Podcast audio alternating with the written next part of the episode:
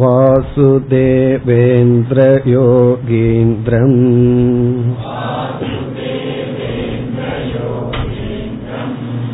नत्वा ज्ञानप्रदं गुरुम्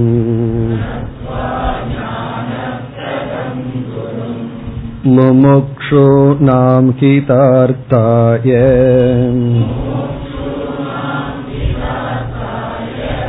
तत्त्वबोधो विधीयते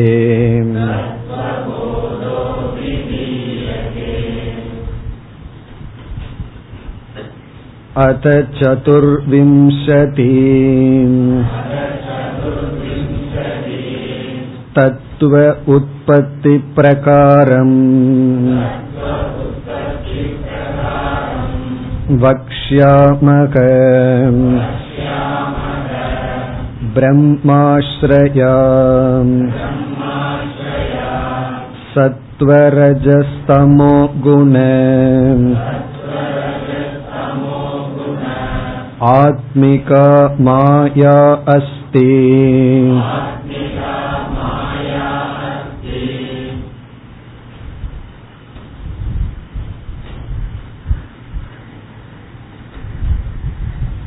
தத்துவபோதத்தில் முதல் விசாரமாக ஜீவன் எப்படிப்பட்ட தகுதிகளை அடைந்து ஆத்ம விசாரத்தை மேற்கொண்டால் ஆத்ம ஞானத்தை அடைய முடியுமோ அந்த தகுதிகளை பற்றி பார்த்தோம்.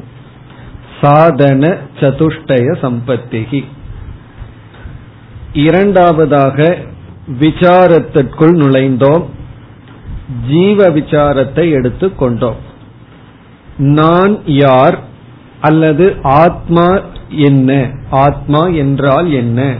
என்ற ஒரு கேள்விக்கு பதிலை நாம் பார்த்தோம்.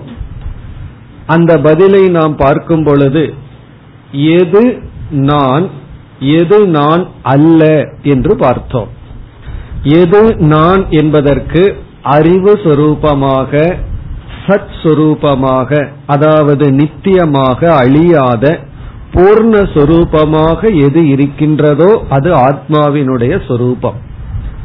எது நான் அல்ல என்று ஏன் பார்த்தோம் என்றால் இதற்கு அப்பாற்பட்டு அந்நியமாக அதாவது ஜடமாக அனித்தியமாக நிறைவற்றதாக இருக்கின்ற நம்முடைய உடல்கள் ஸ்தூல சூக்ம சரீரங்களை நான் என்று தவறாக நினைப்பதனால் அது நான் அல்ல என்றும் ஸ்தூல சூக்ம காரண சரீரங்களினுடைய தன்மையை பார்த்து இது அனாத்மா என்று நாம் பார்த்து முடித்தோம். இந்த இரண்டாவது விசாரத்திற்கு பிறகு நாம் மூன்றாவது விசாரத்தை ஆரம்பித்தோம். அதனுடைய முகவுரையை சென்ற வகுப்பில் பார்த்தோம்.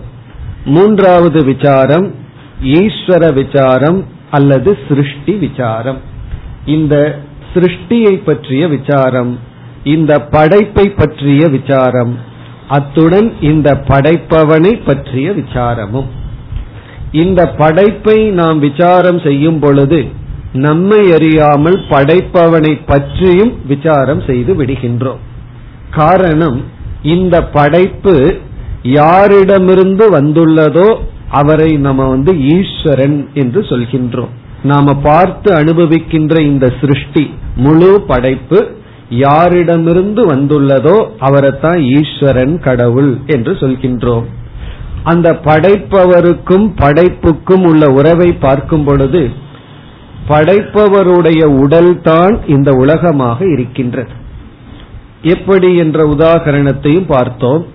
சிலந்தியினுடைய வலையை நாம் விசாரம் பண்ணி பார்க்கும் பொழுது சிலந்தியினுடைய உடலிலிருந்து வந்த ஒரு பகுதி தான் சிலந்தியினுடைய வலை.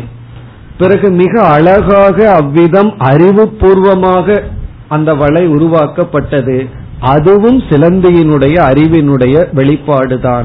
அவ்விதம் ஈஸ்வரன் என்ற ஒரு தத்துவம் இந்த உலகத்தை படைத்துள்ளார் என்றால் அவருடைய ஒரு பகுதி இந்த உலகமாகவே காட்சி அளிக்கின்றது ஒரு பகுதி அறிவு சொரூபமாக இருக்கின்றது. அப்ப அந்த ஈஸ்வரனிடத்துல ரெண்டு அம்சம் இருக்கின்றது ரெண்டு பகுதி இருக்கின்றது. ஒரு பகுதிய பிரம்ம பரமாத்மா என்றும் இனி ஒரு பகுதியை மாயா என்றும் சொல்கின்றோம். இப்ப நம்ம இந்த விதத்துல சிந்தனையை இன்று நம்ம துவங்கலாம். இந்த உலகம் யாரிடமிருந்து வந்ததோ அவர் ஈஸ்வரன். அந்த ஈஸ்வரனிடத்தில் இரண்டு அம்சங்கள். பிரம்ம அம்சம் மாயா அம்சம். மாயா அம்சம் அவருடைய உடல் என்றும் பிரம்ம அம்சம் உடலுக்குள் இருக்கின்ற அறிவு என்றும் புரிந்து கொள்வோம். அப்ப இன்டெலிஜென்ட் பிரின்சிபிள் வந்து அதாவது பிரம்ம அம்சம். ஜட தத்துவம் வந்து மாயா அம்சம். இப்பொழுது என்ன ஆகின்றது? அந்த மாயையானது மாற்றத்தை அடைந்து இந்த உலகமாக வருகிறது. பிரம்ம அம்சமானது மாற்றத்தை அடையாமல் இந்த உலகத்துக்கு ஆதாரமாக இருக்கிறது. இந்த இரண்டு தத்துவமும் சேர்ந்துதான் இந்த உலகத்துக்கு காரணம் என்றால் இந்த இரண்டு தத்துவத்தினுடைய ஒற்றுமை வேற்றுமையை இப்பொழுது பார்ப்போம். பிரம்ம என்ற ஒரு தத்துவம் மாயா என்ற ஒரு தத்துவத்தினுடைய சேர்க்கைதான் ஈஸ்வரன். இந்த உலகத்திற்கு காரணமான தத்துவம். இப்ப இந்த உலகத்துக்கு காரண தத்துவம் என்ன என்று பார்த்தால் பிரம்ம மாயா. இந்த பிரம்மன் வந்து அறிவு சொரூபமான சேத்தன சொரூபம் கான்சியஸ் பிரின்சிபிள் மாயை என்பது ஜட சொரூபம். இரண்டாவது இந்த பிரம்மன் என்பது மாற்றத்தை அடையாத சொரூபம் நிர்விகாரம். மாயை என்பது சவிகாரம் மாற்றத்தை அடையக்கூடியது. இப்ப பிரம்மன் மாற்றத்தை அடையாத தத்துவம் மாறாத தத்துவம் விகாரம்னா மாடிபிகேஷன் மாயை மாற்றத்தை அடையும் தத்துவம். அடுத்தது வந்து இந்த பிரம்மனிடம் எந்த ஒரு குவாலிட்டி குணமும் கிடையாது. அதனால இந்த பிரம்மத்தை நம்ம வந்து நிர்குணம் என்று சொல்லலாம். நிர்குணம். இந்த பிரம்மத்துக்கு இதுதான் தன்மை என்று கிடையாது. இந்த இடத்துல குணம் என்று சொன்னால் சிறியது பெரியது மென்மையாக இருப்பது கடினமாக இருப்பது திரவமாக இருப்பது நகரும் தன்மை உடையது. இப்படி எவ்வளவோ குவாலிட்டிஸ் குணம்ங்கிறது நமக்கு தெரிஞ்சது. அப்படி எந்த குணமும் பிரம்மனிடம் இல்லை. மாயையிடம் எத்தனையோ குணங்கள் இருக்கின்றது. அதனுடைய சுருக்கத்தை தான் நம்ம பார்த்தோம். சத்துவ ரஜஸ் தமோ குண ஆத்மிகா. ஆத்மிகான தன்மையை உடையது. சத்துவம் ரஜஸ் தமஸ் என்ற மூன்று குணத்தை உடையது. இந்த மூன்று குணங்கள் கலந்து எண்ணிக்கை கற்ற மற்ற குணங்கள் எல்லாம் வந்து விடுகிறது. நம்ம என்னென்ன தன்மைகளை பேசுறோமோ அனைத்தும் இந்த முக்குணங்களினுடைய சேர்க்கையினால் காம்பினேஷன் சேர்க்கையினால் வருகின்ற குணங்கள். இப்ப வந்து கலர்னு ஒன்னு இருக்கு. நம்ம எல்லாம் ஸ்கூல்ல படிக்கும் போது ஆறு கலர் ஏழு கலர் வச்சிருப்போம். அவ்வளவு கலர் பென்சில் தான் நாங்கெல்லாம் பார்த்தது. இப்ப குழந்தைய கலர் பென்சில் எடுத்தா எவ்வளவு கலர் எடுத்து காட்டுகிறார்கள்? நாற்பத்தெட்டு தொண்ணூத்தெட்டுன்னு. அவ்வளவு கலர் உருவாகிருக்கு எப்படின்னா அதான் நியூ நியூ காம்பினேஷன் எதோ காம்பினேஷன்ல புதிய புதிய கலர் வருவது போல ஒரிஜினலி மூணு குணம். அந்த மூணு குணம் விதவிதமான குணங்களுடன் கூடியது. இப்ப மாயைய சகுணம் என்று சொல்லலாம். பல குணங்களுடன் கூடியது. பிரம்மன் நிர்குணம். பிறகு இனி ஒரு முக்கியமான வேறுபாடு. இந்த பிரம்மன் சத்தியம் இந்த மாயா மித்யா. அதாவது இந்த பிரம்மன் தான் உண்மையில இருக்கு. மித்தியா அப்படின்னு சொன்னா எது சார்ந்திருக்கிறதோ அது மித்தியா எது சுதந்திரமா இருக்கோ அது சத்தியம். எதனுடைய இருப்புக்கு எதனுடைய சார்பும் இல்லையோ அது சுதந்திரம் சத்தியம்னு சொல்றோம். எதனுடைய இருப்பு இனி ஒன்றை சார்ந்து இருக்கிறதோ அது மித்தியா. ஏன்னா அதனுடைய இருப்பே அதற்கு சொந்தம் அல்ல நம்முடைய நிழல் அதற்கு என்று சுதந்திரமான இருப்பு கிடையாது. நம்ம சார்ந்து இருக்கு ஆகவே இந்த நிழல் மித்தியா. மித்தியான்னு சொன்னா அது அனுபவத்துக்கு இருக்கு. ஆனா அதற்குன்னு தனி இருப்புங்கிற ஸ்டேட்டஸ் சக்தி கிடையாது. காரணம் பிரம்ம ஆசிரயா மாயா. இந்த மாயை பிரம்மத்தை சார்ந்து இருக்கிறது. அப்ப நம்ம மாயையை எப்படி மனசுக்குள்ள புரிஞ்சுக்கிறோம்? மனசுக்குள்ள எப்படி இந்த மாயாங்கிற கான்செப்ட நம்ம பார்க்க வேண்டும்னா ஏதோ ஒண்ணு அப்படின்னு புரிஞ்சுக்குவோம். நமக்கு ஏன் மாயை புரியவில்லை அப்படின்னு தோணுதுன்னு சொன்னா இந்த மாயைங்கிற தத்துவம் மட்டும் நமக்கு ஏன் புரியாம இருக்குன்னா அது இப்படிப்பட்டதுன்னு நான் கிரகிச்சுக்கணும்னு நினைக்கிறதுனாலதான். இப்படிப்பட்டதுன்னு நான் கிரகிச்சுக்க வேண்டாம் சம்திங் அப்படின்னு புரிஞ்சுக்குவோமே. ஏதோ ஒன்று பிரம்மத்தை சார்ந்திருக்கு. அப்படி புரிஞ்சுக்குவோம். ஏதோ ஒன்று பிரம்மத்தை சார்ந்திருக்கு. அதற்கு மூணு குணங்கள் இருக்கு. அது வந்து மாற்றத்தை அடையும் தன்மையை உடையது. அது வந்து ஈஸ்வரன் இறைவனுடைய உடலாக இருக்கிறது. பிறகு மாயையை நம்ம எனக்கு ரொம்ப தெளிவா மாயைய காட்டணும் அப்படின்னு சொன்னா மாயா மாயாவா இருக்கும்போது காட்ட முடியாது. அது மாற்றத்தை அடைந்து அது இந்த சிருஷ்டியாக வெளிப்பட்டதற்கு பிறகு நாம பார்க்கிறதெல்லாம் மாயை தான் இந்த டேபிள் சேரு நம்முடைய உடல் இது எல்லாமே மாயை தான் காரணம் என்ன? மாயையினுடைய மாற்றம் தான் இந்த உலகம். அப்ப இந்த உலகத்தை நம்ம பார்க்கும் பொழுது உண்மையிலேயே நம்ம மாயையத்தான் பார்த்துட்டு இருக்கோம் எனக்கு மாயை புரியவில்லையே மாயையை பார்க்க முடியுமான்னா நம்ம பார்த்துட்டு இருக்கிறது எல்லாமே மாயை தான் ஆனா மாயையினுடைய எப்படிப்பட்ட அவஸ்தை என்றால் வெளித்தோற்றத்துக்கு வந்த இந்த உலகமாக மாறிய அவஸ்தை. மாயைக்கு அப்படி ஒரு அவஸ்தை. அந்த அவஸ்தையான மாயையை நம்ம பார்க்கிறோம். ஆனா இத நம்ம மாயைன்னு ஒரு கோணத்துல சொல்லலாம். இது எல்லாமே மாயைன்னு சொல்லலாம். அல்லது இந்த மாயையும் பிரம்மனும் சேர்ந்தது ஈஸ்வரன் சொல்லும் பொழுது இந்த உலகத்தை ஈஸ்வரன் சொல்லலாம். இப்ப இந்த உலகத்தை வந்து ஈஸ்வர சுரூபமா இருக்குன்னு ஒரு கோணத்துல சொல்லலாம். ஒரு கோணத்துல மாயைன்னு சொல்லலாம். இப்ப எந்த பகவான் கீதையில வந்து அனித்தியம் அசுகம் லோகம்னு சொன்னாரோ இந்த உலகத்தை பத்தி அவர் சொல்லும் பொழுது இது அனித்தியமானது அசுகம்னா சுகமற்றது ஆகவே என்னை நீ நாடு அப்படின்னு இந்த உலகத்தை வந்து நீக்கினார். இதுல சுகம் கிடையாது நித்தியத்துவம் கிடையாது என்று சொன்னாரோ அதே பகவான் பத்தாவது அத்தியாயத்துல பதினோராவது அத்தியாயத்துல இந்த உலகத்தில் இருக்கின்ற அனைத்து பெருமைகளும் என்னுடையது. நானே இந்த உலகமா இருக்கேன்னு சொல்ற. அப்ப பகவான் வந்து ஒரு கோணத்துல இந்த உலகம் பூரா நான் தான் என்னோட பெருமை தான் அப்படின்னு சொல்ற. இனி ஒரு கோணத்துல இந்த உலகத்திலிருந்து உனக்கு வைராகியம் வரணும். இது அனித்தியம் கீழானது அப்படின்னு சொல்ற. அப்ப நம்ம வந்து இந்த உலகத்தை மிக மிக கீழானது மோசமானதுன்னு சொல்லியும் ரிஜெக்ட் பண்ணலாம். இந்த உலகத்தை ஈஸ்வரன் சொல்லியும் வணங்கலாம். இரண்டு ஆப்போசிட்டா சொல்றீங்களா என்னதான் பண்றதுன்னு அடுத்த கேள்வி. இப்ப இந்த உலகத்தை வணங்க சொல்றீங்களா? இல்லது அசிங்கம்னு ஒதுக்க சொல்கிறீர்களா? ரெண்டும் பண்ணலாம்னா என்ன பண்றது? அப்படின்னு ஒரு கேள்வி வந்தால் இந்த உலகத்தின் மீது மோகம் வந்தால் வைராகியம் வர்றதுக்காக இந்த உலகத்தை என்ன செய்யணும்? ஒதுக்க வேண்டும். இந்த உலகத்தின் மீது வெறுப்பு வந்தால் மோகத்துக்கு ஆப்போசிட் வெறுப்பு. அந்த வெறுப்பு வந்தால் அதை ஈஸ்வரனா பார்க்கணும். நம்ம ஒரு பொருள் மீது ஒன்றா மோகத்தை வைப்போம் இல்ல வெறுப்பு வைப்போம். சிரிச்சு பேசிட்டு இருப்போம் இல்ல சண்டை போட்டுட்டு இருப்போம். இந்த ரெண்டு தான் நடக்கும் வீட்டுல யாரோ ஒருத்தரோட ரொம்ப கொஞ்சி குழாவிட்டு இருக்கிறது ஒரு ஸ்டேஜ் அடுத்த ஸ்டேஜ் ரகலை.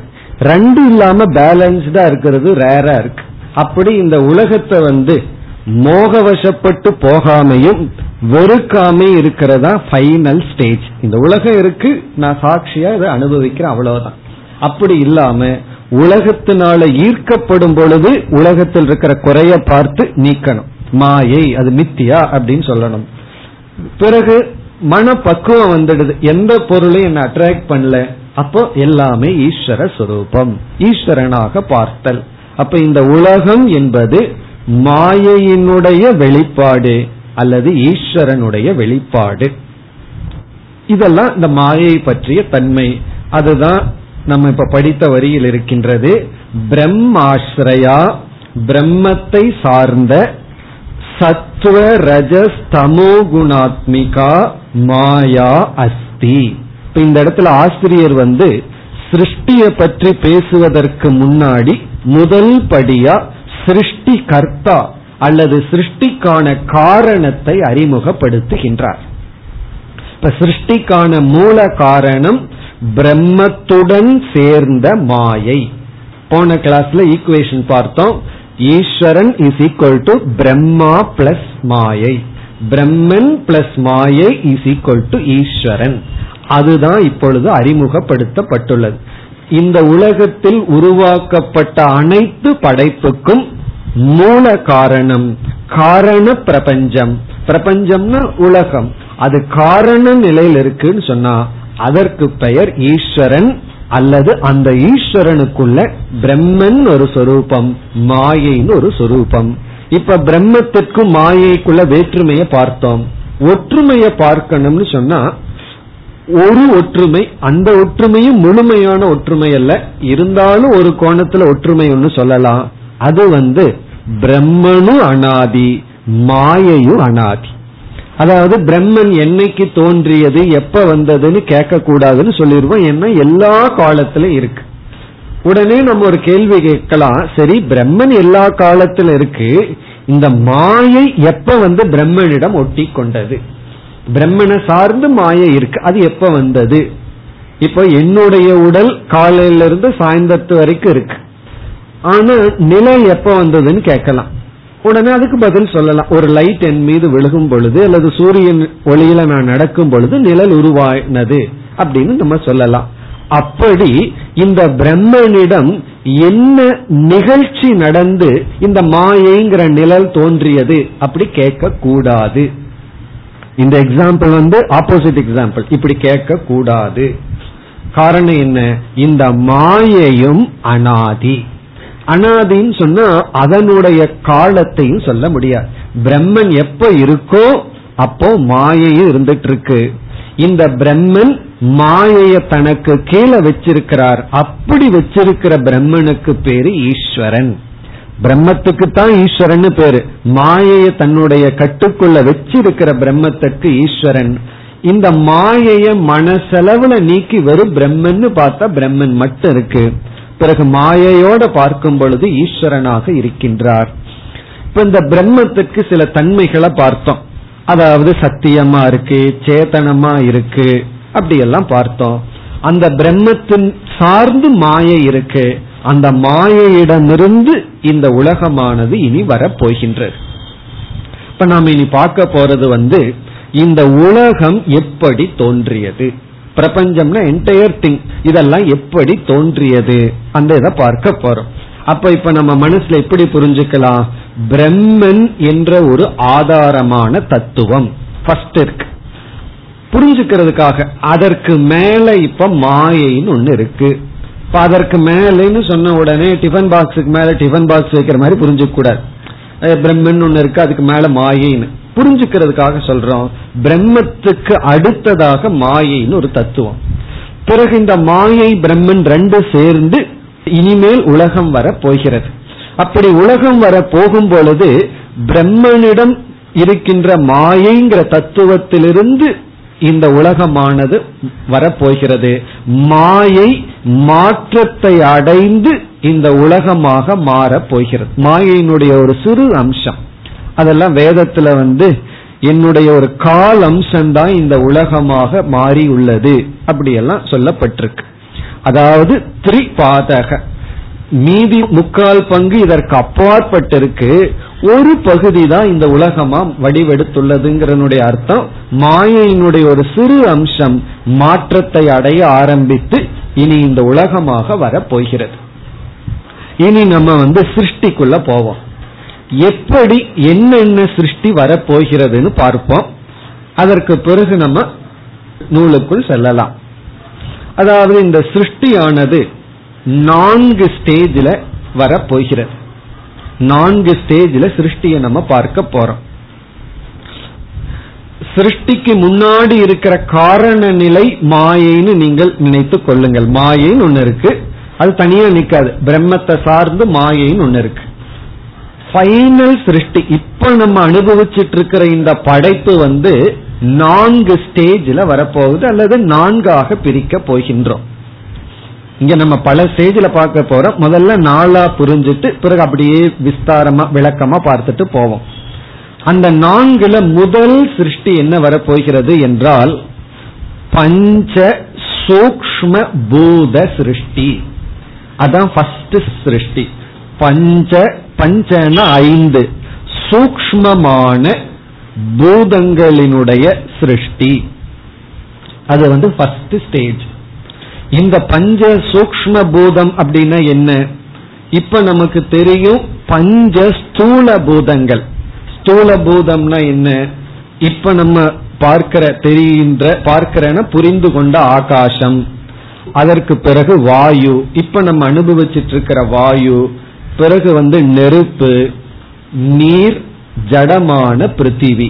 இந்த பஞ்ச பூதங்கள் நம்ம அனுபவிச்சுட்டு இருக்கோம் சாஸ்திரம் என்ன சொல்லுதுன்னா இந்த பஞ்சபூதம் ஸ்தூலமான அனுபவிக்கக்கூடிய பூதங்கள் வந்து சூக்மமான நிலையிலிருந்து ஸ்தூலமான நிலைக்கு வந்ததுன்னு சொல்லுது. எந்த ஒரு கிரியேஷனுமே காரணம் சூக்மம் ஸ்தூலம் இப்படித்தான் வரும். அதுக்கு ஒரு காரணம் இருக்கணும். பிறகு அதை சட்டுல சூக்மமாக கிரியேட் பண்ணப்படும். பிறகு ஸ்தூலமாக உருவாக்கப்படும். ஈவன் ஒருவர் ஒரு பெயிண்டிங் வரைந்தாலும் கூட வரையணுங்கிற ஒரு ஆசை அந்த டேலண்ட் அவருக்குள்ள பொட்டன்சியலா இருக்கணும். நம்ம கையில வந்து பென்சில கொடுத்தோம்னா வரைய முடியாது. அவர் வரைகிற மாதிரி. அப்போ ஒரு ஆர்டிஸ்ட் வந்து ஒரு ஸ்தூலமான ஒரு படத்தை வரைகிறான்னு சொன்னா அதுக்கு காசு இருக்கணும். அவருக்குள்ள இன்ட்ரெஸ்ட் பொட்டன்சியாலிட்டி அதெல்லாம் இருக்கணும். பிறகு வந்து உன்னை வரையலான்னு முடிவு பண்ணிட்டார். ஏதோ ஒரு படத்தை வரையலான்னு நினைச்சிட்டார். ஒரு யானைய வரையலான்னு முடிவு பண்ணிட்டார்.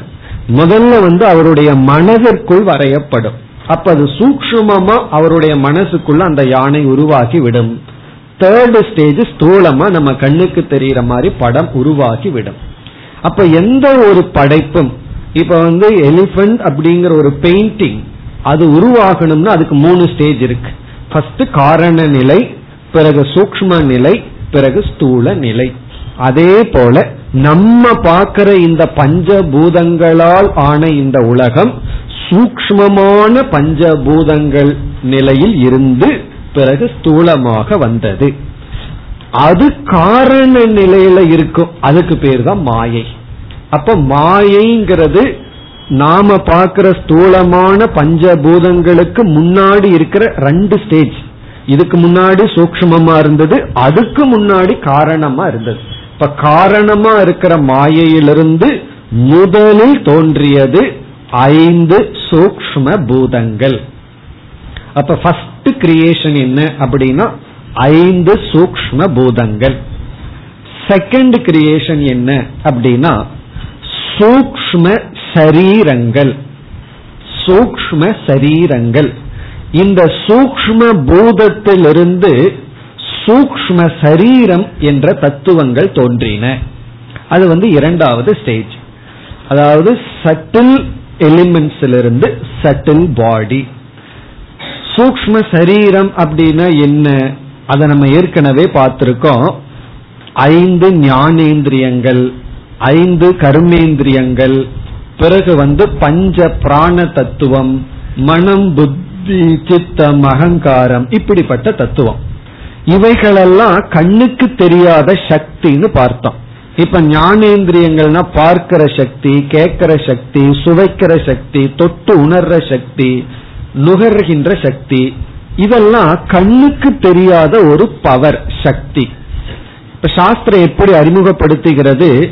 சூக்ஷ்மமான பூதங்களிலிருந்து பூதங்கள் இந்த சூக்மமான சரீரங்களாக மாறுகின்றன.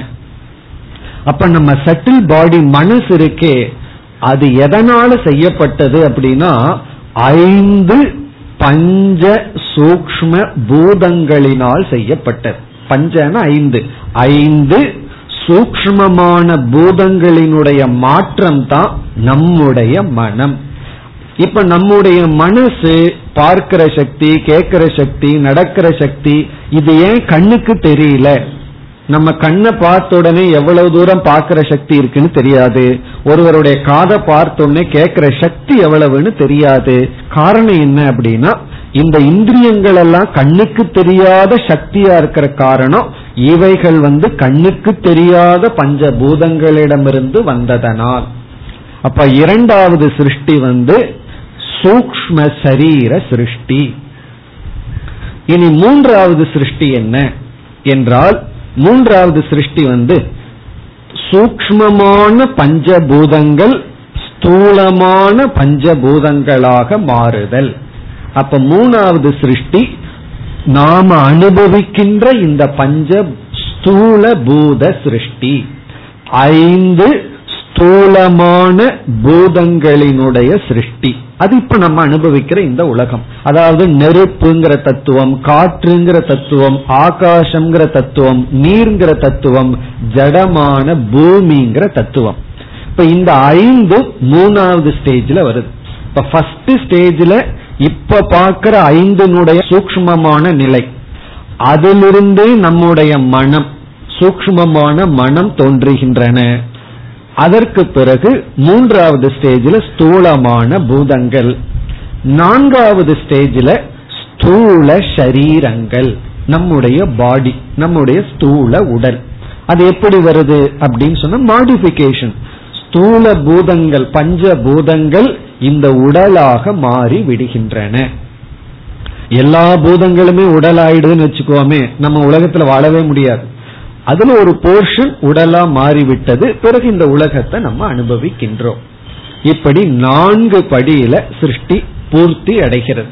இப்ப ஃபர்ஸ்ட் வந்து சூக்மமான பூதங்கள் பிறகு சூக்ம சரீரங்கள் பிறகு ஸ்தூல பூதம் ஸ்தூல சரீரம். இப்ப சூக்ம பூதம் சூக்ம சரீரம். ஸ்தூல பூதம் ஸ்தூல சரீரம். இவைகளை எல்லாமே சேர்த்தி தான் இங்கு ஆசிரியர் என்ன செய்தார்? இருபத்தி நான்கு தத்துவங்களை உடைய சிருஷ்டியை பேசுகிறோம்னு ஆரம்பம் செய்தார். அத சதுர்விம்சதி தத்துவ உற்பத்தி பிரகாரம் வக்ஷாமகன் சொன்னார் அல்லவா அந்த இருபத்தி நாலு நம்ம நான்கு ஸ்டேஜில் பிரிச்சோம். அதை எப்படி புரிந்து கொள்ளலாம்? ஐந்து பூதங்கள். இங்க இருபத்தி நாலுன்னு இவர் சொன்னது எப்படி சொல்லியிருக்கார் எப்படி கவுண்ட் பண்ணியிருக்கார்னா ஐந்து பூதங்கள். இந்த ஐந்து பூதங்களுக்குள்ளேயே சூக்மம் ஸ்தூலம் ரெண்டும் கலந்து விட்டது. ஆகவே நம்ம மனசுக்குள்ள பத்துன்னு வச்சுக்கணும். ஆனா இங்க ஐந்து. இவர் இப்படி இருபத்தி நாலுன்னு கவுண்ட் பண்ணி சொல்லும் பொழுது அஞ்சு பூதங்களை எடுத்துக்கொள்றார் அது வந்து சூக்மம் ஸ்தூலம்னு நம்ம மனசுக்குள்ள பிரிச்சுக்குவோம். பிறகு பத்து பத்தொன்பது சூக்ம சரீர சிருஷ்டிய பேச போறார். அப்ப இனிமேல் நாம பார்க்க போற இருபத்தி நாலு ஐட்டம் எப்படி இருக்க போகுதுன்னா ஐந்து பூதங்களும் பத்தொன்பது சூக்ம சரீரங்களும் வரப்போகிறது. சூக்ம சரீரத்தை பத்தொன்பது அம்சமா பிரிச்சு அதெல்லாம் எப்படி வந்ததுன்னு சொல்ல போற இப்ப பத்தொன்பது பிளஸ் ஐந்து இஸ் ஈக்குவல் டு என்ன? கால்குலேட்டர் வேண்டியது இல்லையே? இருபத்தி நான்கு. அப்ப இந்த இருபத்தி நான்கு தத்துவம்ங்கிறது இப்படி சொல்ல போற. ஆனா நம்ம எப்படி புரிஞ்சுக்க போறோம் அப்படின்னா ஐந்து பூதம் இவர் கவுண்ட் பண்றதுக்குள்ள பத்து பூதம் இருக்கு. அந்த அஞ்சு பூதம் சூக்மமாகவும் ஸ்தூலமாகவும் இருக்க போகுது. இந்த இருபத்தி நான்குங்கிறதுக்கு ரொம்ப முக்கியத்துவம் நம்ம கொடுக்க வேண்டாம். ஏன்னா இவர் ஒரு விதத்துல கவுண்ட் பண்ணி டுவெண்ட்டி ஃபோர்னு சொல்லிட்டார். இப்ப நம்ம எப்படி புரிஞ்சுக்கலாம்? முதல்ல ஐந்து சூக்மமான பூதங்கள் வந்து பிறகு ஐந்து சூக்மமான பூதங்களிலிருந்து நம்முடைய சூக்ம சரீரங்கள் எல்லாம் சிருஷ்டி செய்யப்பட்டு பிறகு ஸ்தூல பூதங்கள் ஏற்பட்டு ஸ்தூல பூதத்திலிருந்து நம்ம ஸ்தூல சரீரம் வந்துள்ளது. இதுதான் படைப்பு. இப்ப படைப்பு அப்படின்னு சொன்னா காரண பிரபஞ்சம் அல்லது காரணமான மாயை அல்லது ஈஸ்வரனிடமிருந்து முதல்ல சூக்ம பூதங்கள் சூக்ம சரீரங்கள் ஸ்தூல பூதங்கள் ஸ்தூல சரீரங்கள் தோன்றுகின்றன. இதுவரைக்கும் ஒரு விசாரம். இனி அடுத்த ஒரு சிறிய விசாரம். இதெல்லாம் முடிச்சுட்டு தான் உள்ள போக முடியும். உள்ள போயிட்டோம்னா சீக்கிரமா இருபத்தி நாலு முடிச்சிடலாம். அதுக்கு பேஸ் தான் இதெல்லாம். இனி அடுத்த விசாரம் என்ன அப்படின்னு சொன்னா காரிய காரண விசாரம். காஸ் அண்ட் எஃபெக்ட் தியரி எப்படி செயல்படுது அப்படின்னு இப்ப நம்ம பார்க்கணும். இப்ப எங்கிட்ட ஒரு மெட்டீரியல் இருக்கு. நான் அந்த மெட்டீரியல்னா ஒரு பொருள் ஒரு கச்சா பொருள்னு சொல்லுவோம் தமிழ் ஒரு மெட்டீரியல் அதிலிருந்து நான் ஏதாவது ஒரு பொருளை உற்பத்தி செய்யணும் ஒரு ப்ராடக்ட நான் உருவாக்கணும். அதாவது பேசிக் மெட்டீரியலோட நான் என்ன சேர்த்துனா ஒரு நியூ ப்ராடக்ட உருவாக்குகின்றேன் என்பது இப்பொழுது கேள்வி. என்னிடத்தில் இருக்கின்ற எந்த ஒரு மெட்டீரியல் பேசிக் மெட்டீரியல் எங்கிட்ட இருக்கணும்? அந்த பேசிக் ரா மெட்டீரியல்னு ஆங்கிலத்துல சொல்வது. அந்த ரா மெட்டீரியலை வச்சுட்டு நான் என்ன செய்வேன்னா ஒரு நியூ ப்ராடக்ட் ஒரு கிரியேஷனை நான் உருவாக்குகின்றேன். இப்ப வந்து ஒரு கார் மேனுபேக்சர் செய்யற கம்பெனி இருக்குன்னு வச்சுக்கோமே. அந்த காரை கடைசியில பார்க்கும்போது ரொம்ப பியூட்டிஃபுல்லா அழகா இருக்கு. அதுல இருக்கிற ஒவ்வொரு ஆப்ஜெக்டும் என்ன செய்கிறார்கள்? அந்த கம்பெனி வெளியிருந்து வாங்குகிறார்கள். ரா மெட்டீரியலா வாங்கி பிறகு அதை ரொம்ப அதை ரிஃபைன் பண்ணி அழகுபடுத்தி சம்ஸ்காரம் எல்லாம் பண்ணி அது ஒரு விதத்துல சேர்த்தி பிறகு ஒரு நியூ ப்ராடக்ட உருவாக்குகின்றார்கள். நம்ம போய் காருங்கிற ஆப்ஜெக்ட போய் பார்த்தோம் அப்படின்னா அதுல இரும்பு இருக்கும் ஸ்டீல் இருக்கும் ரப்பர் இருக்கும் பெட்ரோல் இருக்கும் ஏதோ இருக்கும். அதெல்லாம் நம்ம பிரிச்சு பார்த்தோம்னா ரா மெட்டீரியல் நம்ம பிரிச்சு சொல்லிடலாம். இந்த ரா மெட்டீரியலோட என்ன செய்கிறார்? அதை கொஞ்சம் ரிஃபைன் பண்ணி கடைசியில வந்து கார் அப்படின்னு ஒரு புதிய பெயர் உருவாக்கப்படுது. புதிய ஃபார்ம் ஒரு உருவம் உருவாக்கப்படுது. நீங்க வந்து காரை கம்ப்ளீட்டா இருக்கிறது எல்லாம் கழட்டி போட்டீங்கன்னு வச்சுக்கோங்களேன். அதெல்லாம் அப்படியே எடுத்துட்டோம் அப்படின்னா நட்டெல்லாம் கழட்டி கம்ப்ளீட்டா எடுத்து தனியா வச்சோம் அப்படின்னா அங்க காருங்கிறதே ஒண்ணு கிடையாது. இங்க எங்க கார் இருக்குன்னு நீங்க கேட்டுலாம் இருக்கிறது எல்லாம் லூஸ் பண்ணி விட்டு தனித்தனியா பிரிச்சு போட்டோம் அப்படின்னா இங்க எங்க கார்னு கேட்டா நம்ம முழிப்போம். அதையெல்லாம் சேர்த்துட்டோம்னா ஏதோ கார்னு ஒண்ணு வந்து விடுகிறது. இப்ப உண்மையிலேயே கார் அப்படிங்கிற ஆப்ஜெக்ட் என்ன அப்படின்னு சொன்னா ரா மெட்டீரியல் ஒன்னு இருக்கு இல்லையா? அதாவது அதத்தான் சமஸ்கிருதத்துல உபாதான காரணம்னு சொல்றோம். இந்த உபாதான காரணத்துடன் ஒரு ஃபார்ம் ஒரு புதிய உருவத்தை உருவாக்கி ஒரு புதிய பேரை கொடுத்தோம் அப்படின்னா ஒரு புதிய ப்ராடக்ட் உற்பத்தி ஆயிடுது. அதாவது உபாதான காரணத்திற்கூட நம்ம வந்து ஒரு நியூ ஃபார்ம் கொடுக்கறோம். அதுக்கு தகுந்த ஒரு பெயர் கொடுக்கறோம். அதுக்கு ஒரு ஃபங்க்ஷன் கொடுக்கறோம். அதை கருமை அப்படின்னு சொல்றது. அதுக்கு ஒரு ஃபங்க்ஷன் ஒரு பிரயோஜனம் அதுக்கு ஒரு ரூபம் அதற்கு ஒரு பெயர். கார் ரொம்ப கஷ்டமா இருந்தா களிமண்ணுக்கு போயிடுவோம். களிமண்ணை நம்ம கையில கொடுத்துட்றாங்க அந்த களிமண்ணிலிருந்து சின்ன பானை பெரிய பானை எதோ நம்ம உருவாக்குறோம். உண்மையிலேயே அந்த களிமண்ணிலிருந்து விதவிதமான பொருளை ஒருத்தர் உருவாக்கி கலர் எல்லாம் அடிச்சு அழகுபடுத்திட்டார். இவர் அந்த களிமண் இடத்துல எதை சேர்த்துனதுனால களிமண் சொல்லாம நம்ம வந்து ஏதோ ஒன்ன உருவாக்கி இருக்கார் ஒன்ன கிரியேட் பண்ணியிருக்கார் அப்படின்னு நம்ம சொல்லி அதை நம்ம வாங்கி பயன்படுத்துறோம். எதை இவர் சேர்த்திருக்கார் அப்படின்னு சொன்னா களிமண்ணுடன் ஒரு ரூபத்தை சேர்த்திருக்கார். அதற்கு ஒரு பெயர் கொடுத்திருக்கார். அதுக்கு ஒரு ஃபங்க்ஷன் வச்சிருக்கார். அந்த ஃபங்க்ஷன் அதை விட்டுருவோம். ஒரு ரூபம் ஒரு நாமம். அப்ப நம்ம என்ன சொல்றோம்? காரணம் இங்கேயும் ஒரு ஈக்குவேஷன் காரணம் பிளஸ் நாம ரூபம் இஸ் ஈக்வல் டு காரியம்.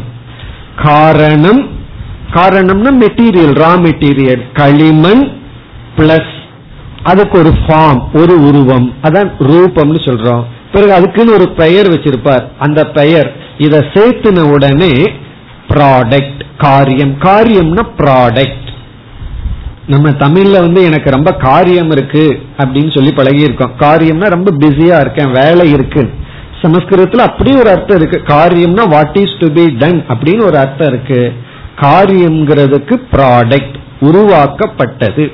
காரணத்திலிருந்து நம்ம எதையோ ஒண்ணு பண்ணுனா காரியம்னு ஒண்ணு வந்திருக்கு.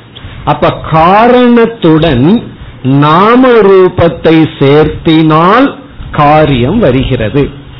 இந்த நாம ரூபத்துக்கு இனி ஒரு பெயர் சொல்லலாம் குணம் அப்படின்னு சொல்லலாம். ஒரு குணத்தை சேர்த்துறோம். எக்ஸ்ட்ரா குவாலிட்டி ஒரு குணத்தை சேர்த்துறோம். காரியம்னு ஒண்ணு வந்து விடுகிறது. இப்ப கார் மேனுபேக்சர் கம்பெனிக்கு போவோமே அவர் என்ன செய்யறார்? மெட்டீரியலை வாங்கி வச்சுட்டு ஒரு நியூ குவாலிட்டி ஒரு குணத்தை சேர்த்துறார். அந்த மெட்டீரியல் எல்லாம் ஒரு ஃபார்ம்ல அசம்பிள் பண்றார். உடனே ஒரு குணத்தை சேர்த்தனார் உடனே கார் அப்படிங்கிற ஒரு ப்ராடக்ட் வந்தாச்சு. அதே போல வந்து கார்பெண்டர் என்ன பண்றார்? மர பீஸ் எல்லாம் எடுத்து அது ஒரு ஃபார்ம் உருவாக்குறார். உடனே அவர் அதை உருவாக்கி அதுக்கு டேபிள் சொல்றார் சேர்னு சொல்றாரு ஏதோ சொல்றார். உடனே அது ஒரு ப்ராடக்ட் அது ஒரு கிரியேஷன் உற்பத்தி அப்படின்னு சொல்றோம். இந்த உற்பத்திக்கு மூலமா ரெண்டு இருக்கு. ஒன்று ரா மெட்டீரியல் இனி ஒன்று ஒரு இன்டெலிஜென்ட் பிரின்சிபிள் அந்த ரா மெட்டீரியலே அப்படியே மாறி வந்துறார். அது ஒரு அறிவுபூர்வமா அதை ஒருத்தன் ஹேண்டில் பண்ணி ஒரு ப்ராடக்டை உருவாக்குகின்றான். இப்போ இந்த உலகம் இருக்கல்லவா இந்த உலகம் வந்து இவ்விதம் நாம பார்த்த நான்கு ஸ்டேஜில் வரணும்னு சொன்னா ஒவ்வொரு ஸ்டேஜா வர வேண்டும் என்றால் இந்த காரணத்தோட ஏதோ ஒன்று சேர்க்கப்பட வேண்டும். சேர்க்கப்பட்டா தான் ஒரு காரியம் அப்படிங்கிற ப்ராடக்ட் வரும். சேர்க்கப்படுறத குணம்னு சொல்லலாம் அல்லது நாம ரூபம்னு சொல்லலாம். அப்படி இப்பொழுது நம்முடைய கேள்வி மாயா அப்படின்னு ஒரு தத்துவம் இருக்கு. இந்த மாயை அப்படிங்கறதுல இருந்து நெக்ஸ்ட் ப்ராடக்ட் வரணும். நெக்ஸ்ட் ஒரு காரியம். அதாவது அடுத்த ஒரு படைப்பு வரணும்னு சொன்னா வெறும் மாயைய மாயையாவே வச்சிருந்தா அது அப்படியே இருக்கும். நம்ம கொடுக்கிற ஸ்பேர் பார்ட்ஸ் எல்லாம் ரா மெட்டீரியல் அப்படியே வச்சிருந்தா அது அப்படியே இருக்கும். ஒன்னும் உற்பத்தி ஆகாது. அதை போய் ஏதாவது பண்ணி அதுக்கு ஒரு அதன் இடத்துல ஒரு குணத்தை கொடுத்து பிறகு ஒரு ப்ராடக்டா மாற்றணும். அப்படி மாயையிடம் ஏதோ ஒன்றை சேர்த்தினால் ஃபர்ஸ்ட் ஏதோ ஒன்று வரும். வந்ததோட ஏதோ ஒன்றை சேர்த்தினால் இனி ஒன்று வரும். அதை எதை சேர்த்துறோம் அப்படின்னா குணம்னு சொல்லலாம் அல்லது நாம ரூபம்னு சொல்லலாம். இப்ப நம்ம என்ன பார்க்க போறோம்? மாயையிடமிருந்து ஃபர்ஸ்ட் என்ன வந்தது? அதற்கு பிறகு என்ன வந்தது? அது வருவதற்கு நம்ம எதை சேர்த்தி இருக்கோம் இதெல்லாம் நம்ம பார்க்க போறோம். இங்க வந்து எதை நம்ம சேர்த்தினோம் அப்படிங்கறத ஆசிரியர் சொல்லவில்லை. மாயையிலிருந்து ஃபர்ஸ்ட் இது வந்தது செகண்ட் இது வந்தது தேர்ட் இது வந்ததுன்னு சொல்லிட்டு இருக்காரு நம்ம வந்து எதை சேர்த்ததுனால எது வந்தது அப்படின்னு பார்க்க போறோம். இப்ப உதாரணமா ரீப்பர்னு சொல்றோம் கட்டைகள் வந்து வரிசையா இருக்கு. கார்பெண்டர் வர்றார். அவர் வந்து ஒரு ஃபார்ம் ஒரு விதத்துல அதை அசம்பிள் பண்றார். உடனே சேர்னு வந்தாச்சு. அதை இனியொரு விதத்துல அசம்பிள் பண்றார் டேபிள்னு வந்தது.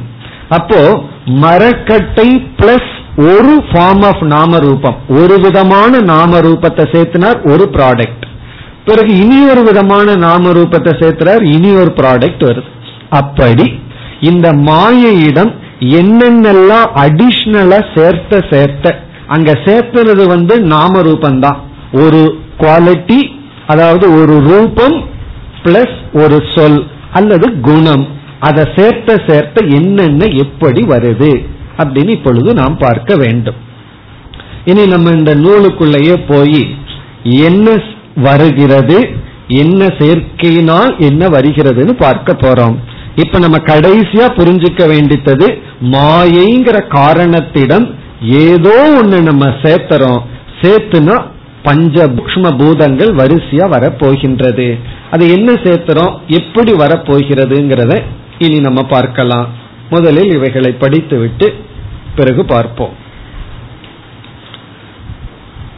ततः आकाशसम्भूतक आकाशात् वायुको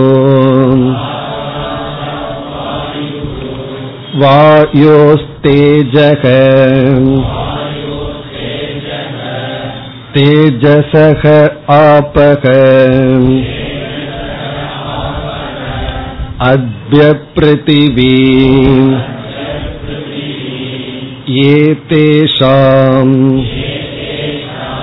पञ्चतत्त्वानां मध्ये आकाशस्य सात्विकांशात् श्रोत्रेन्द्रियं सम्भूतम् वायोः सात्विकांशाद् त्वगिन्द्रियं सम्भूतम् अग्नेः सात्विकांशात् चक्षुरिन्द्रियं सम्भूतम् जलस्य सात्विकांशात् रसनेन्द्रियं सम्भूतम् पृथिव्या सात्विकांशात् ग्राणेन्द्रियं सम्भूतम्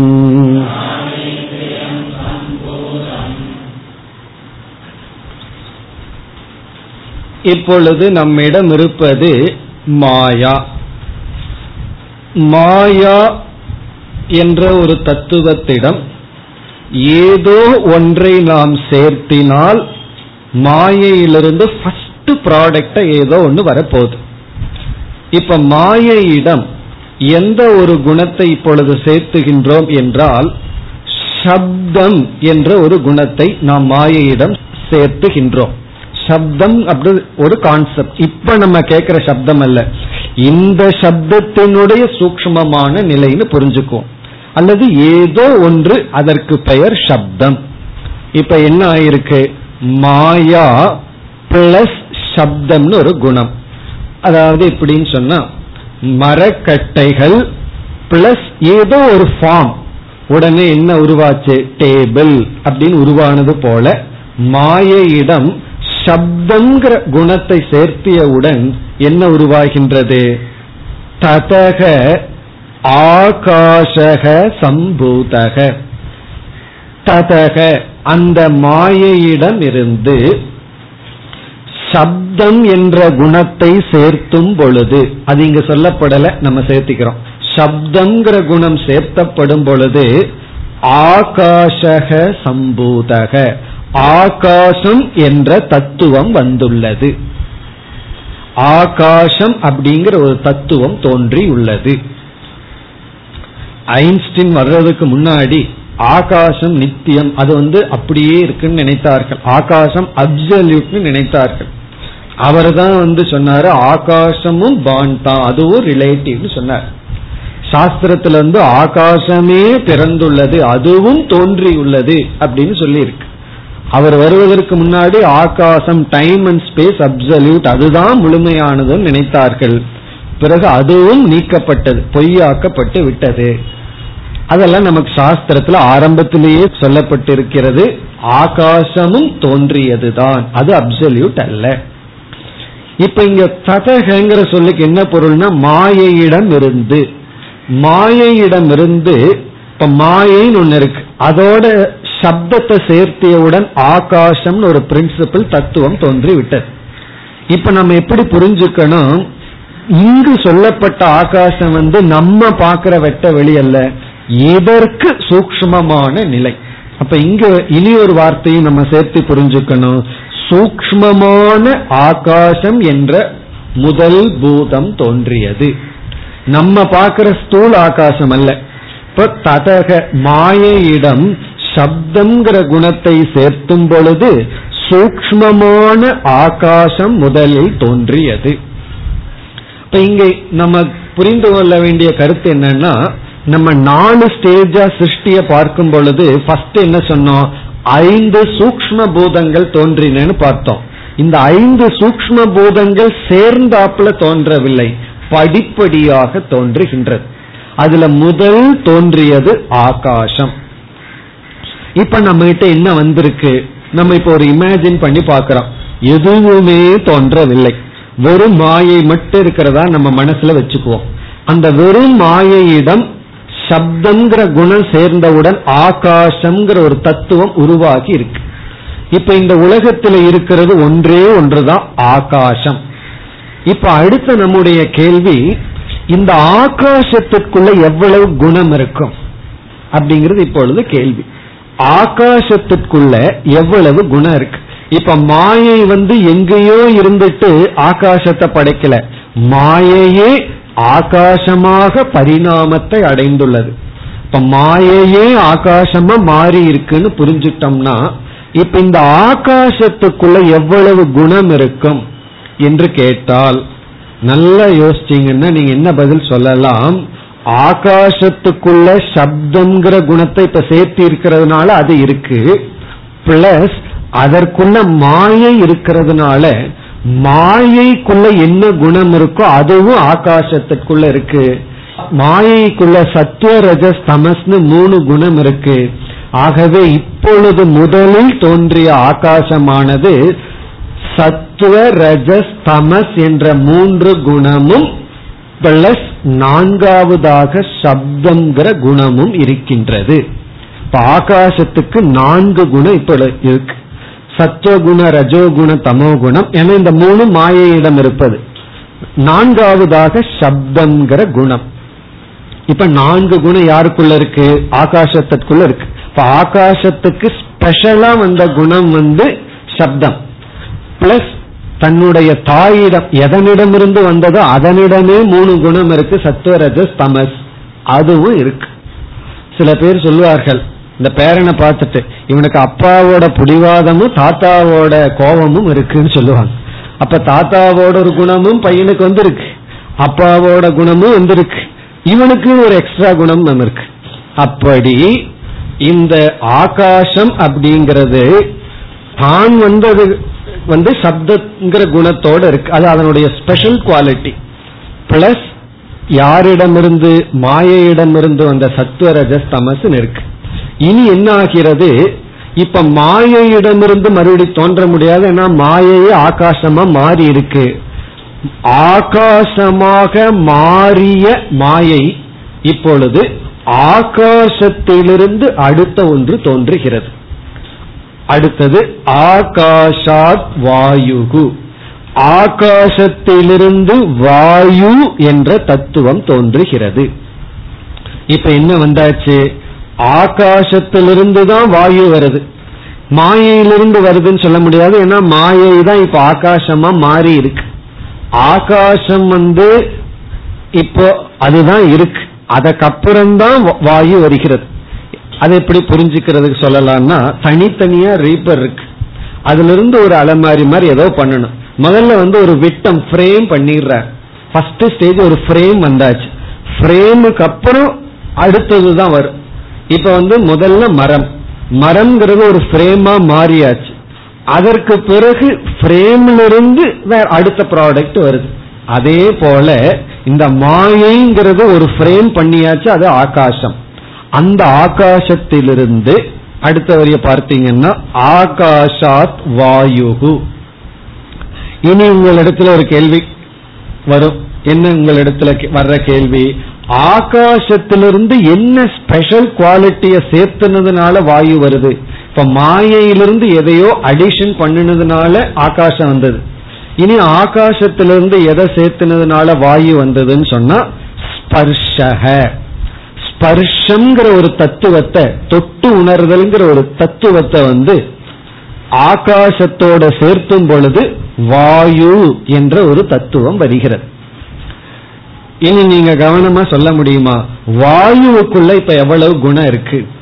வாயுக்குள்ள என்னென்ன குணம் இருக்குன்னு சொன்னா எப்படி சொல்லணும். வாயுக்குள்ள மாயையிடம் இருக்கின்ற சத்துவம் ரஜஸ் தமஸ்னு மூணு இருக்கு. இனிமேல் பார்க்க போற எல்லா பூதங்களிலும் இந்த மூணு குணம் கான்ஸ்டன்டா இருக்கு. பிளஸ் ஆகாசத்துல ஏற்கனவே ஒன்னு இருக்கு அல்லவா? சப்தம். அதுவும் இதுல இருக்கு. பிளஸ் இதனுடைய ஸ்பெஷல் குணம் ஸ்பர்ஷம். அப்ப வாயுன்னு வரும் பொழுது வாயு எவ்வளவு குணத்துடன் கூடி இருக்கின்ற தத்துவம்? சத்துவம் ரஜஸ் தமஸ் மூன்று. பிறகு வந்து இதனுடைய ஃபாதர் வாயுனுடைய ஃபாதர் மாயை கிடையாது. வாயுனுடைய அப்பா வந்து ஆகாசம்தான். அந்த ஆகாசத்தினுடைய குணம் சப்தம் வாயுவுக்குன்னு இருக்கிற குணம் ஸ்பர்ஷம். அப்ப வாயுவிடம் ஐந்து குணங்கள். இனி அடுத்தது வாயோகோ தேஜக. இப்ப வாயு தான் இருக்க. ஆகாசத்திடமிருந்து வந்ததுன்னு சொல்ல முடியாது. ஏன்னா ஆகாசமே வாயுங்கிற தத்துவமா மாறி நிக்குது. இந்த வாயுவிடம் இருந்து தேஜக தேஜகன அக்னி தத்துவம் தோன்றுகிறது. இப்ப மூன்றாவது குணம் மூன்றாவது குணம் அல்ல மூன்றாவது பூதம் அக்னி வந்து விட்டது. இனி அடுத்த கேள்வி வாயுவிடம் எதை சேர்த்தினால் அக்னி வரும்? என்றால் ரூபம். இப்ப வாயு பிளஸ் ரூபம் இஸ் ஈக்வல் டு அக்னி. அக்னி தான் இங்க தேஜகன்னு சொல்லப்படுகிறது.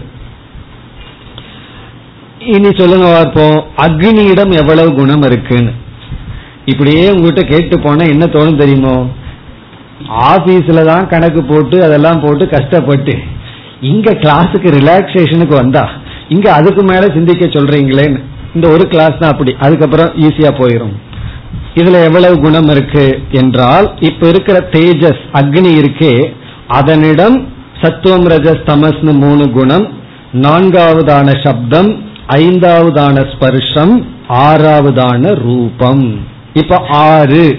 அடுத்தது ஏழு எட்டுன்னு சொல்லி போக வேண்டியதுதான். இப்ப ஆறு. இனி அடுத்தது தேஜசக ஆப்பக. ஆப்பகன ஜலம் நீர்.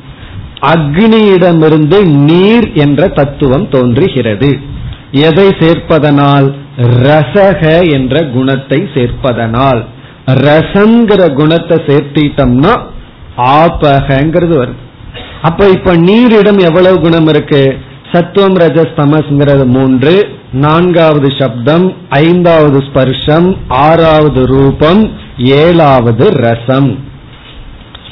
இனி அத்தியக பிருத்திவி நீரிடமிருந்து பிருத்திவி என்ற தத்துவம்.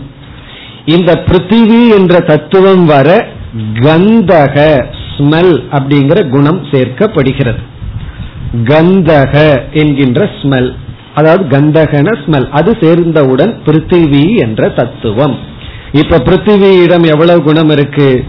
சத்வரஜஸ்தமஸ் மூன்று நான்காவது சப்தம் ஐந்தாவது ஸ்பர்ஷம் ஆறாவது ரூபம் ஏழாவது ரசம் எட்டாவது கந்தம். அப்ப பூமின்னு வரும்போது அதுக்குள்ள எட்டு குணங்கள் வந்து விட்டது. ஆனா எல்லாத்துக்குள்ளேயும் காமனா இருக்கிறது வந்து என்ன? ஆரம்பத்திலிருந்து ஊடுருவி இருக்கிறது வந்து சத்துவம் ரஜஸ் தமஸ்னு. ஒன்றொன்று வரும்போது அதெல்லாம் சேர்ந்திருக்கு. இப்ப பூமின்னு வரும் பொழுது சப்த ஸ்பர்ஷ ரூப ரச கந்தம்னு இவைகளெல்லாம் சேர்ந்து சப்த ஸ்பர்ஷ ரூப ரச கந்தம். இவைகளெல்லாம் இந்த ஐந்தும் சேர்ந்து பிளஸ் மூன்று. ஐந்து பிளஸ் மூன்று எட்டு. அந்த மூன்று சத்துவரஜ தமஸ். இப்படி ஐந்து சூக்ம பூதங்கள் தோன்றி விட்டன இப்ப வந்து நம்ம நான்கு ஸ்டேஜ் பார்த்தோம் இல்லையா? அதுல ஃபர்ஸ்ட் ஸ்டேஜ் ஓவர் ஃபர்ஸ்ட் ஸ்டேஜில் என்ன பார்த்தோம்? மாயையிடமிருந்து ஐந்து சூக்மமான பூதங்கள் தோன்றின. இந்த ஐந்து சூக்ம பூதங்களும் உடனடியே தோன்றவில்லை. அதுக்கு சங்கரர் ஒரு உதாரணம் கொடுப்பார். நம்ம வந்து பயிரை தோற்று வைக்கிறது எப்படின்னா கையில வச்சு பயிரை விதைகளை தூவுவோம். அந்த பயிரெல்லாம் சேர்ந்தாப்புல வரும். அப்படி சிருஷ்டி வரவில்லை. எல்லா பூதங்களும் சேர்ந்தாப்புல வரவில்லை. அல்லது மாட்டினுடைய இரண்டு கொம்பு சேர்ந்தாப்புல வருவது போல வரவில்லை. ஒன்றிலிருந்து ஒன்று வந்துள்ளது. அதாவது நம்ம தானியங்களை சோளமோ ராகியோ இறைப்போம். அதிலிருந்து சேர்ந்தாப்புல வர்றது போல பஞ்சபூதங்கள் வரவில்லை. ஒரு பூதம் முதல்ல தோன்றி அடுத்த பூதம் அடுத்த பூதம்னு ஐந்து பூதங்கள். இந்த ஐந்து நம்ம பார்த்தோமே. அதாவது ஆகாஷக வாயுகு தேஜக ஆபக பிருத்திவி இவைகளெல்லாம் நாம பார்த்து இருக்கிற இந்த பூதங்களினுடைய சூக்மமான அவஸ்தை. இதனுடைய செட்டில் ஃபார்ம் அப்படி தோன்றி உள்ளன. இதோடு இப்ப எவ்வளவு தூரம் நம்ம படைப்புக்கு வந்திருக்கோம்? மாயையிடம் இருந்து ஒவ்வொரு குவாலிட்டிய சேர்த்து சேர்த்த அந்த மாயையே ஆகாசமா வாயுவா அக்னியா நீரா பிருத்திவியா சூக்மமா மாறி இருக்கு. இனி அடுத்தது என்ன அப்படின்னு சொன்னா இந்த ஐந்து சூக்ம பூதங்களிடமிருந்து இனி நம்ம பத்தொன்பது சூக்ம சரீரங்களினுடைய உற்பத்தியை பார்க்க போறோம். இப்ப நம்ம கிட்ட இருக்கிற மெட்டீரியல் வந்து ஐந்து பூதங்கள். ஐந்து பூதங்கள் சூக்மமா இருக்கு. அந்த ஐந்து பூதங்களிடமிருந்து பத்தொன்பது சூக்ம சரீர அம்சங்கள் வரப்போகிறது. இங்கேயும் ஒரு கால்குலேஷன் இருக்கு. இந்த அஞ்சு பூதம் இருக்கு இல்லையா? இனி தனியா வச்சுக்குவோம் அஞ்சு பூதங்களை. இனிமேல் வரிசையா ஸ்டெப் பை ஸ்டெப்பா கிடையாது. ஐந்த தனியா வச்சுக்குவோம். ஒவ்வொரு பூதத்தில் இருக்கிற அந்த ஸ்பெஷல் குவாலிட்டிய சப்த ஸ்பர்ஷ ரூபம் அதை இப்ப நம்ம மறந்துடுவோம் ஏன்னா அதையெல்லாம் சேர்த்துட்டா ரொம்ப லோட் ஆயிரும். இப்ப அஞ்சு பூதங்களை வரிசையா வச்சுட்டு ஒவ்வொரு பூதங்களுக்குள்ளும் மூணு குணம் இருக்குன்னு மனசுல வச்சுக்குவோம். இப்ப நம்ம மனசுல எப்படி கற்பனை பண்ணுவோம் ஆகாசம் அதுல மூணு குணம். சத்வரஜஸ் ஸ்தமஸ் வாயு சத்வரஜஸ் ஸ்தமஸ் அதே போல ஐந்து இப்ப நம்ம மனசுல என்ன இருக்குன்னா ஐந்து பூதங்கள் வித் மூணு குணங்கள். இனி சிருஷ்டி எப்படி வரப்போகுதுன்னு சொன்னா ஆகாசத்தில் இருக்கிற சத்துவ அம்சத்திலிருந்து ஆகாசத்துக்குள்ள மூணு அம்சம் இருக்கு. சத்துவ ரஜஸ் தமஸ் ஆகாசத்திலிருந்து சத்துவ அம்சத்திலிருந்து எந்த சூக்ம சரீரத்தினுடைய பகுதி தோன்றியது? அப்படி பார்க்க போறோம். ஆகாசத்திலிருந்து ரஜோ அம்சத்திலிருந்து என்ன வரப்போகுது? அப்படின்னு பார்க்க போறோம். சுருக்கமா சொன்னா ஆகாசம் முதலிய ஐந்து பூதங்களினுடைய சத்துவ அம்சத்திலிருந்து ஞானேந்திரியங்கள் தோன்ற போகின்றன. ஆகாசத்திலிருந்து ரஜோ அம்சத்திலிருந்து பிராண தத்துவங்கள் தோன்ற போகின்றன. அதாவது ஐந்து பூதங்களினுடைய சத்துவ அம்சத்திலிருந்து என்னென்ன இந்திரியங்கள் ஐந்து பூதங்களினுடைய ரஜோ அம்சத்திலிருந்து என்ன இந்திரியங்கள் அதாவது எந்த சூக்ம சரீர பகுதின்னு பார்க்க போறோம். சரி தமோ அம்சத்திலிருந்து என்ன அப்படின்னு ஒரு கேள்வி வரும் பொழுது ஐந்து பூதங்களினுடைய தமோ அம்சத்தினுடைய மாறுதல் தான் இந்த ஸ்தூல பூதங்கள் அப்படின்னு பார்க்க போறோம். அப்படி ஐந்து பூதங்களை இப்ப நம்ம நிறுத்தி ஒவ்வொரு பூதங்களினுடைய சத்துவ அம்சத்திலிருந்து என்ன ரஜோ அம்சத்திலிருந்து என்ன பிறகு வந்து தமோ அம்சத்திலிருந்து என்ன அப்படின்னு பார்த்தா சிருஷ்டியானது முடிவடைகிறது. அதனால இனிமேல் சிருஷ்டி விசாரம் மிக சுலபம். ரொம்ப குயிக்கா சிருஷ்டி விசாரத்தை முடிச்சிடலாம். ஐந்து சூக்ம பூதங்கள் வந்து நின்னாச்சு. அதுக்குள்ள மூணு மூணு குணம் இருக்கு எதிலிருந்து எது அப்படின்னு பார்த்து முடிப்பதுதான் அடுத்த வகுப்பில் சிருஷ்டி விசாரத்தை முடிக்கலாம் ॐ पूर्णमधः पूर्णमिधं पूर्णात् पूर्णमुदच्छते पूर्णस्य पूर्णमादाय पूर्णमेवावशिष्यते ॐ शान्ति शान्ति शान्तिः نفسه